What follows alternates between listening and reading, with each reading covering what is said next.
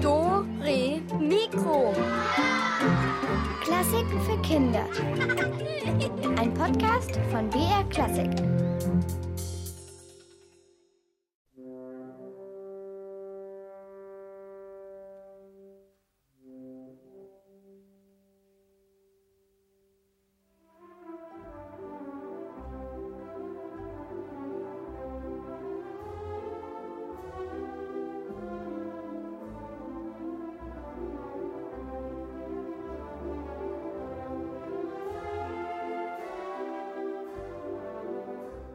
Merkt ihr es auch?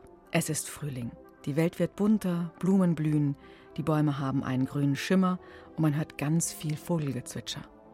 Heute erzählen wir euch davon, wie es die Vögel anstellen, so tolle Musik zu machen. Wir stellen euch eine Flöte vor, die wie eine Lerche ganz hoch trillern kann. Und ihr werdet erfahren, was eine echte Kraut- und Rübenmusikerin ist. All das heute in Dore Mikro. Hallo und herzlich willkommen, sagt Julia Schölzel.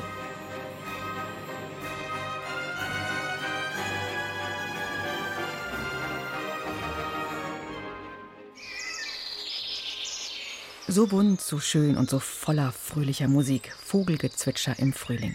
Für mich sind es ganz wunderbare Klänge. Und besonders im April singen unsere Singvögel ja besonders viel. Amsel, Drossel, Fink und Star und das Rotkehlchen, die Kohlmeise, die Mönchsgrasmücke und, und, und, und. Sie pfeifen, sie trillern, sie singen, sie rufen. Habt ihr das schon mal versucht nachzumachen? Naja, das war jetzt ein Versuch von mir. Und jetzt gibt's mal eine dicke Zahl für euch. 4000.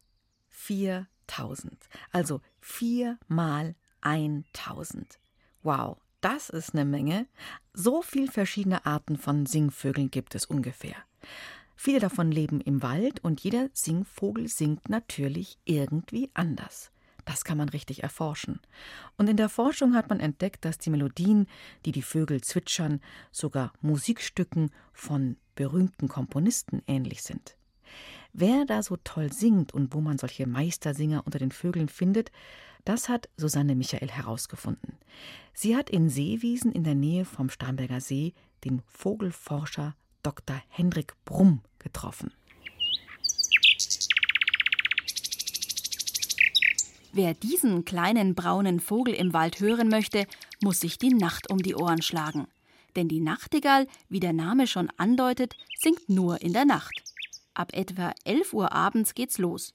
Allerdings nur bei der männlichen Nachtigall, erklärt Vogelforscher Hendrik Brumm. Die kann mehrere Stunden in der Nacht sitzen und singen und dann singt sie ohne Unterbrechung halt eine Strophe nach der anderen. Und die singen nachts, die Männchen, vor allen Dingen auch, um Weibchen anzulocken. So wie die Männchen ein Weibchen gefunden haben, hören die auf, nachts zu singen. Um die Weibchen zu beeindrucken, haben die Vögel jede Menge Melodien in ihrem Programm. Die Nachtigall singt sehr abwechslungsreich. Viele Vögel singen, was wir in der Vogelforschung Strophen nennen, so kurze Lautfolgen von ein paar Sekunden Länge. Dann machen sie eine Pause und dann singen sie wieder so eine Lautfolge. Diese Lautfolgen sind aber nicht zufällig, diese Strophen, sondern die haben ganz bestimmte Muster. Und die müssen sich die Vögel merken. Und bei den Nachtigallen ist es so, dass sie sich ganz viele von diesen verschiedenen Mustern merken können. Die singen ganz viele verschiedene Strophen. Und einzelne Männchen können bis zu 200 verschiedene Strophen sich merken und die singen die dann auch. Da ist die Nachtigall so ein Star von den Vögeln in Deutschland. Da die Nachtigall ein Zugvogel ist, macht sie sich spätestens jetzt im Herbst auf nach Afrika. Das ganze Jahr zu hören ist bei uns dagegen ein anderer Vogel, dessen Gesang für unsere Ohren aber nicht weniger melodiös klingt, die Amsel.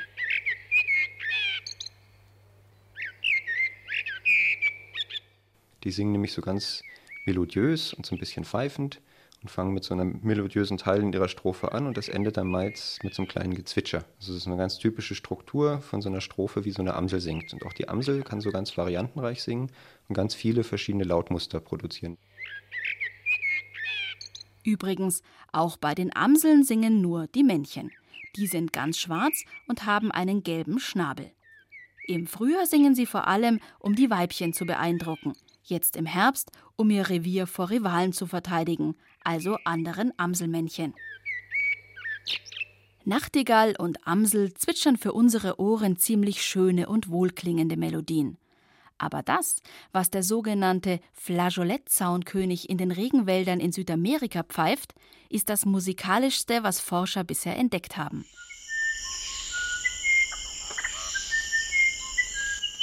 Flageolett ist so eine kleine Flöte und da sieht man schon im Namen, da ist was Musikalisches drin. Also der ist nach einem Instrument benannt worden. Das erinnert einen sehr so an menschliche Musik. Wenn man den im Wald hört, dann denkt man so als erstes, da pfeift irgendjemand eine kleine Melodie.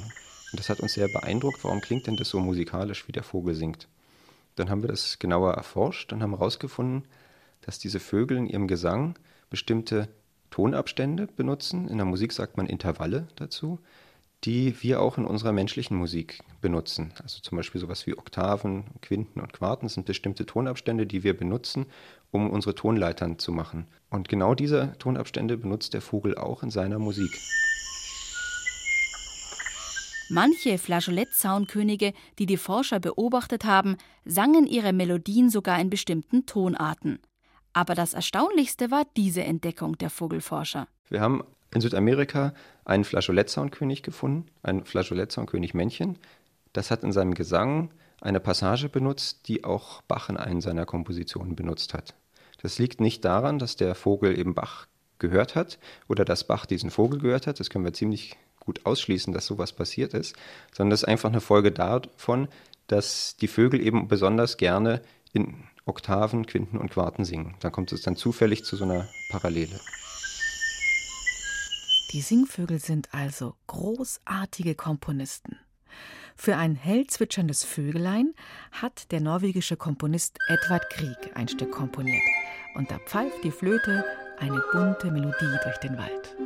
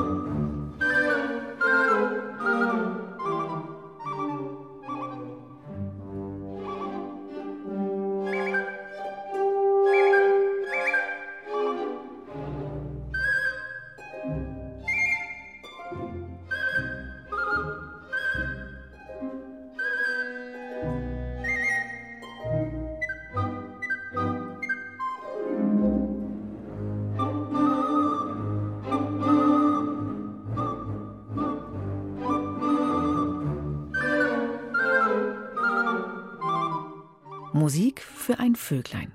Und jetzt besuchen wir eine ganz besondere Musikerin. Sie lebt auf dem Land, in einem kleinen Haus mit Garten, und in dem Garten, da wachsen Kraut und Rüben. Eines Tages beginnt das Gemüse in dem Garten der Musikerin zu sprießen und zu schießen. Das ist unglaublich. Und wie das passiert, hört ihr in der Geschichte von Silke Wolfrum.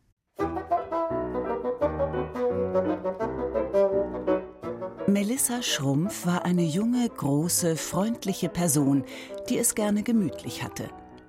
Sie liebte es, in ihrem kleinen Wohnzimmer zu sitzen und ihr Instrument zu spielen. Das Fagott. Ein wundervolles Instrument. Melissa liebte seine tiefen Töne. Und wer an ihrem Haus vorbeiging und sie hörte, der dachte bei sich, da spielt ein Profi. Tatsächlich spielte Melissa ziemlich gut. Trotzdem hatte sie aber noch nie in ihrem Leben einen Musikwettbewerb gewonnen oder nach einem Vorstellungsspiel eine Stelle im Orchester bekommen. Denn sobald Melissa vor fremden Leuten in fremden Räumen musizierte, erfasste sie das, was sie das kalte Grausen nannte. Waren ihre Finger kurz zuvor noch mit spielerischer Leichtigkeit über die Tonlöcher und Klappen geglitten, wurden diese bei einem Vorspiel schlagartig kalt und steif. Ihr Spiel klang plötzlich schräg, hölzern oder einfach falsch. Das wäre alles nicht so schlimm gewesen, denn Melissa wollte ja gar nicht in einem Orchester spielen.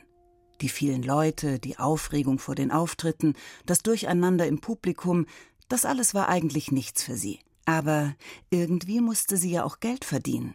Zwar nicht wahnsinnig viel, denn sie brauchte nicht viel und die Miete ihres Häuschens mit kleinem Garten auf dem Land war nicht teuer, aber ein bisschen Geld war eben schon nötig. Sie hatte es schon mit den verschiedensten Jobs versucht. Kassiererin oder Postbotin, aber immer hatte sie sich dabei ungeschickt angestellt. Es war wie verhext gewesen. Als hätten ihre Finger ihr jedes Mal sagen wollen, dass sie einfach zu nichts anderem zu gebrauchen waren als zum Fagottspiel. Melissas Freunde sahen das so ähnlich. Und deshalb redeten sie ständig auf sie ein, es doch noch einmal mit einem Vorspiel zu versuchen. Gerade eben wurde in der nächsten größeren Stadt ein Fagottspieler gesucht. Das war doch ihre Chance. Melissa warf einen Blick in ihren leeren Kühlschrank und willigte seufzend ein.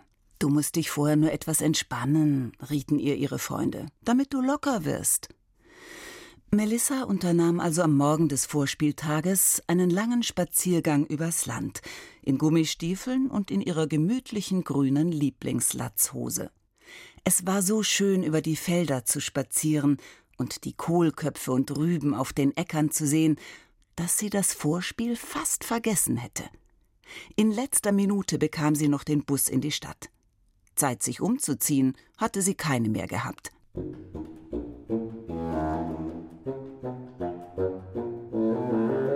Und so stapfte sie also unsicher in schmutzigen Gummistiefeln und Latzhose durch die Stadt in Richtung Konzerthaus, in dem sie vorspielen sollte. Leute liefen durcheinander, rempelten sie an, Kinder schrien, Autos hupten. Melissa wäre am liebsten sofort wieder zurückgefahren. Als sie endlich in den Konzertsaal eintrat, war es dort wiederum fürchterlich still. Es roch komisch, und jeder ihrer Schritte hallte auf geradezu unheimliche Weise in dem riesigen Raum. Hinter einem langen Tisch saßen drei Herren in Anzug und Krawatte und musterten Melissa missbilligend von oben bis unten. Was war denn das für eine Person? In ihrer grünen Latzhose sah sie eher aus wie eine Gärtnerin oder eine Bäuerin. Die Herren sagten weder Hallo noch Grüß Gott, sondern der Herr in der Mitte sagte einfach nur Bitte. Melissa setzte den Essbogen ihres Fagotts an den Mund und merkte sofort. Das kalte Grausen hatte sie bereits fest im Griff.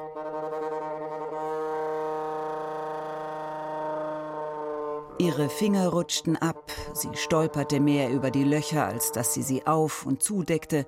Es war einfach fürchterlich.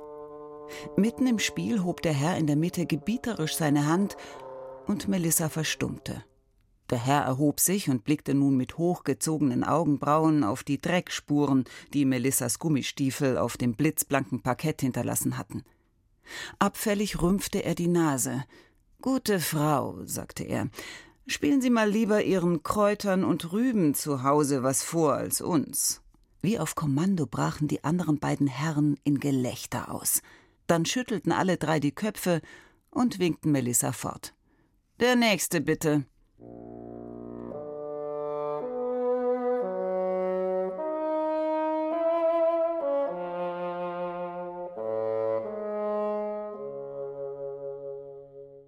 Erst als Melissa wieder im Bus nach Hause saß, ließ sie das kalte Grausen aus ihrem Griff. Dafür aber packte sie die Wut. Was für unfreundliche, eingebildete Hohlköpfe. Was dachten die sich eigentlich? Dass sie was Besseres waren, weil sie in der Stadt wohnten? Sie würde tausendmal lieber den Kräutern und Rüben in ihrem Garten etwas vorspielen, als diesen arroganten Fieslingen. Und um sich abzureagieren, tat sie dann zu Hause genau das.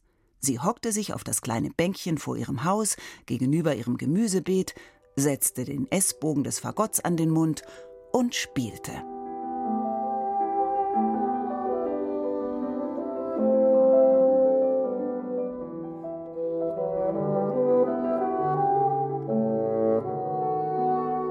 Sie spielte wunderschön, und mit jedem Ton wurde sie ruhiger und glücklicher. Selbst die Vögel um sie herum verstummten. Es wurde ganz still und friedlich um sie. Aber was war das? Ein war zu hören. Melissa hörte auf zu spielen und lauschte. Doch das Geräusch war weg. Sie spielte weiter, und das Geräusch war wieder da. Sie hörte wieder auf, das Geräusch war weg. Sie spielte wieder, es war wieder da. Merkwürdig. Melissa untersuchte ihr Fagott, doch das Geräusch kam nicht aus ihrem Instrument, es kam von woanders.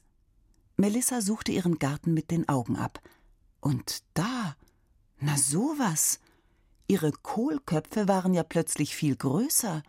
Und da, wo sie erst gestern Karotten und rote Rüben eingesät hatte, sah man jetzt schon deutlich das Grün der Rüben.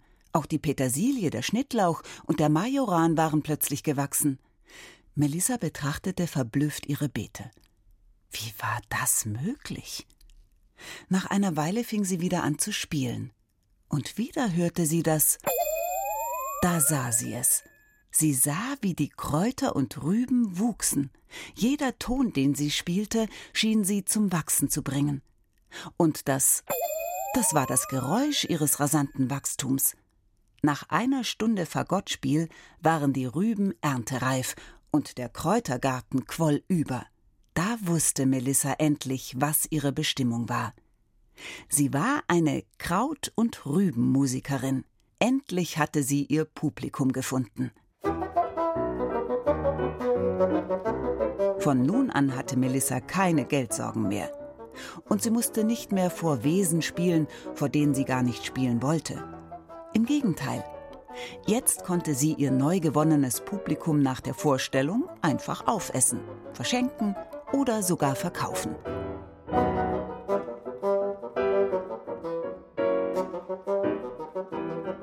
Dank ihres Fagottspiels hatte sie mehr Kräuter und Gemüse, als sie selbst vertilgen konnte. Sie eröffnete also einen kleinen Gemüseverkauf und das mit großem Erfolg. Und auf dem Schild über ihrem Gemüsestand war zu lesen: Musikalisches Gemüse, 100% Bio. Statt Dünger, Fagott.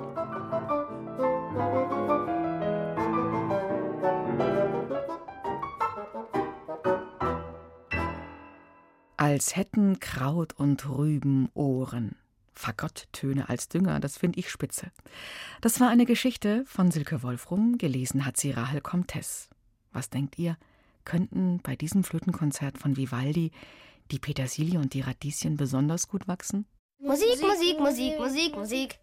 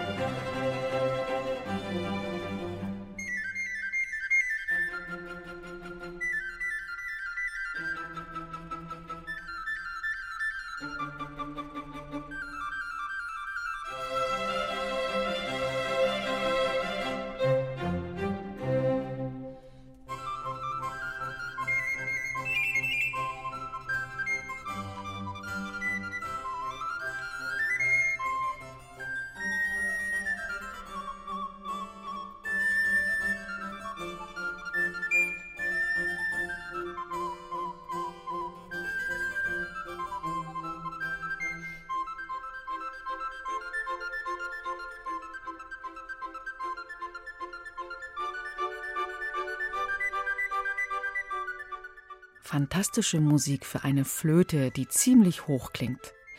Im Orchester gibt es auch eine Flöte, die ganz helle Töne spielt. Man hört sie hoch über allen anderen Instrumenten pfeifen und trillern. Es ist die Piccolo-Flöte. Sie ist super klein und sie klingt richtig hoch.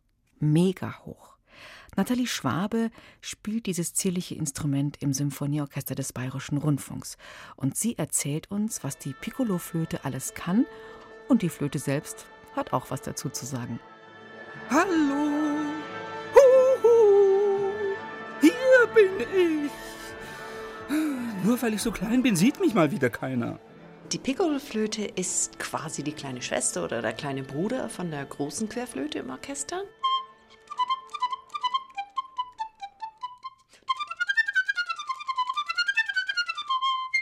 Wenn sie loslegt, ist die Piccoloflöte im Orchester nicht zu überhören. Anders als die große silberne Querflöte ist das kleinere Piccolo aus Holz. Richtig elegant sieht es aus. Schwarzes Ebenholz mit silbernen Klappen.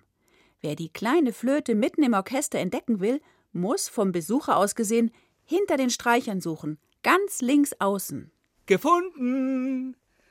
Hier fühle ich mich wohl, ganz am Ende der Reihe meiner großen Schwestern, den Querflöten. Die erste und die zweite Flöte haben viel miteinander zu spielen und die Piccolo-Flöte hat manchmal eine ganz solistische Stimme oder man spielt mit der ersten. Bestimmt behauptet jetzt gleich wieder einer, dass ich außen sitze, weil neben mir keiner sitzen will.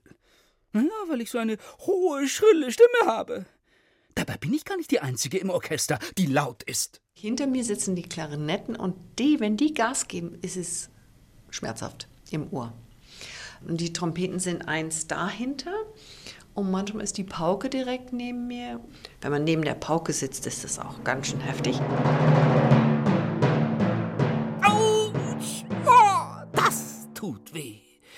Aber gegen Pauken, Trompeten und Klarinetten hat keiner was. Nur mir geben sie im Orchester so fiese Spitznamen. Schreiender Ast, sagen die anderen Instrumente zu mir. Und Feuermelder oder Querpiepse. Besonders gemein finde ich Glasschneider. Als ob meine hohen Töne Glas zerschneiden könnten. Das ist doch Mobbing. Die Piccoloflöte hat einen ganz miserablen Ruf. Und ich finde, dass man diesen Ruf eigentlich, dass der vorbei sein sollte. Dass man, indem man einfach wunderschön spielt, den Kollegen und den Zuhörer zeigt, dass das ein tolles Instrument ist. Auch wenn es ganz hoch ist. In den Höhen ist sie einfach nicht zu toppen. Tatsächlich erreicht die Piccoloflöte schwindelerregende Höhen. Genau.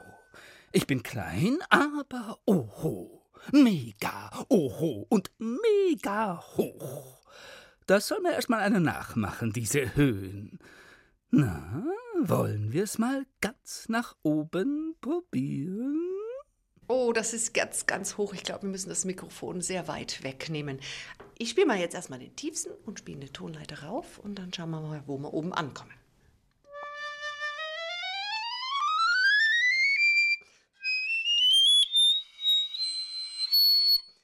Und dann geht's noch höher.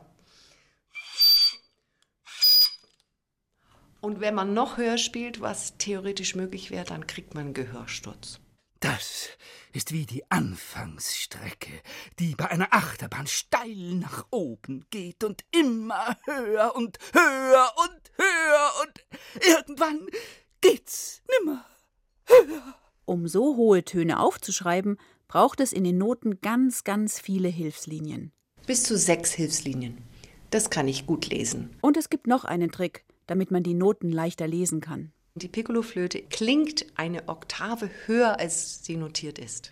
Also automatisch hat man dann nicht unendlich viel Hilfslinien, weil das würde gar nicht gehen. Um diese hohen Töne zu spielen, braucht man viel Übung. Nathalie Schwabe beschreibt ihre Technik so. Wenn ich einen heißen Becher Kaffee vor mir habe und ich muss den ganz schnell trinken, dann blase ich ja kalte Luft drauf. Da blase ich so. Und diese kalte Luft, die kommt eigentlich vom Mund oder ganz oben im Hals. Da ist die kälteste Luft, die man eben hat. Und damit kann man den Kaffee kühlen. Aber wenn man im Winter ganz kalte Hände hat und man will die aufwärmen, dann bläst man so in die Hände rein und dann nimmt man eine warme Luft. Und diese Luft, die kommt eigentlich vom Tief in der Lunge, vom Zwerchfell unten. Und die ist viel, viel wärmer. Und um einen schönen Klang oben zu machen, der nicht schreit, muss man diese warme Luft verwenden. Ist doch ganz klar. Ich kann kreischen.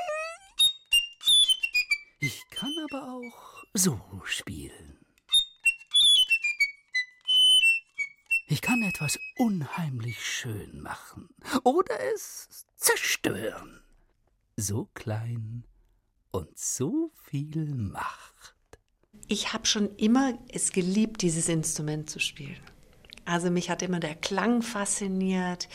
Ich liebe es, diesen Silberstreifen am Horizont zu sein. Also das Piccolo hat ja so schöne warme Töne auch, so was ganz Holziges in der Mittellage. Das knallt gar nicht. Da muss man eher kämpfen, dass man durchkommt.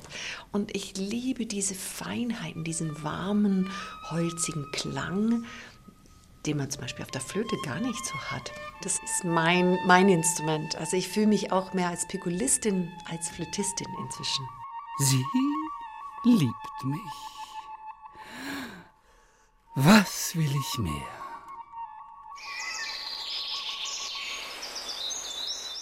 Das klingt doch toll. Wie ein Silberstreifen am Horizont. Die Piccolo-Flöte. Jetzt wisst ihr mehr über sie. Das war ein Beitrag von Veronika Baum. Und wisst ihr, was ich jetzt mache?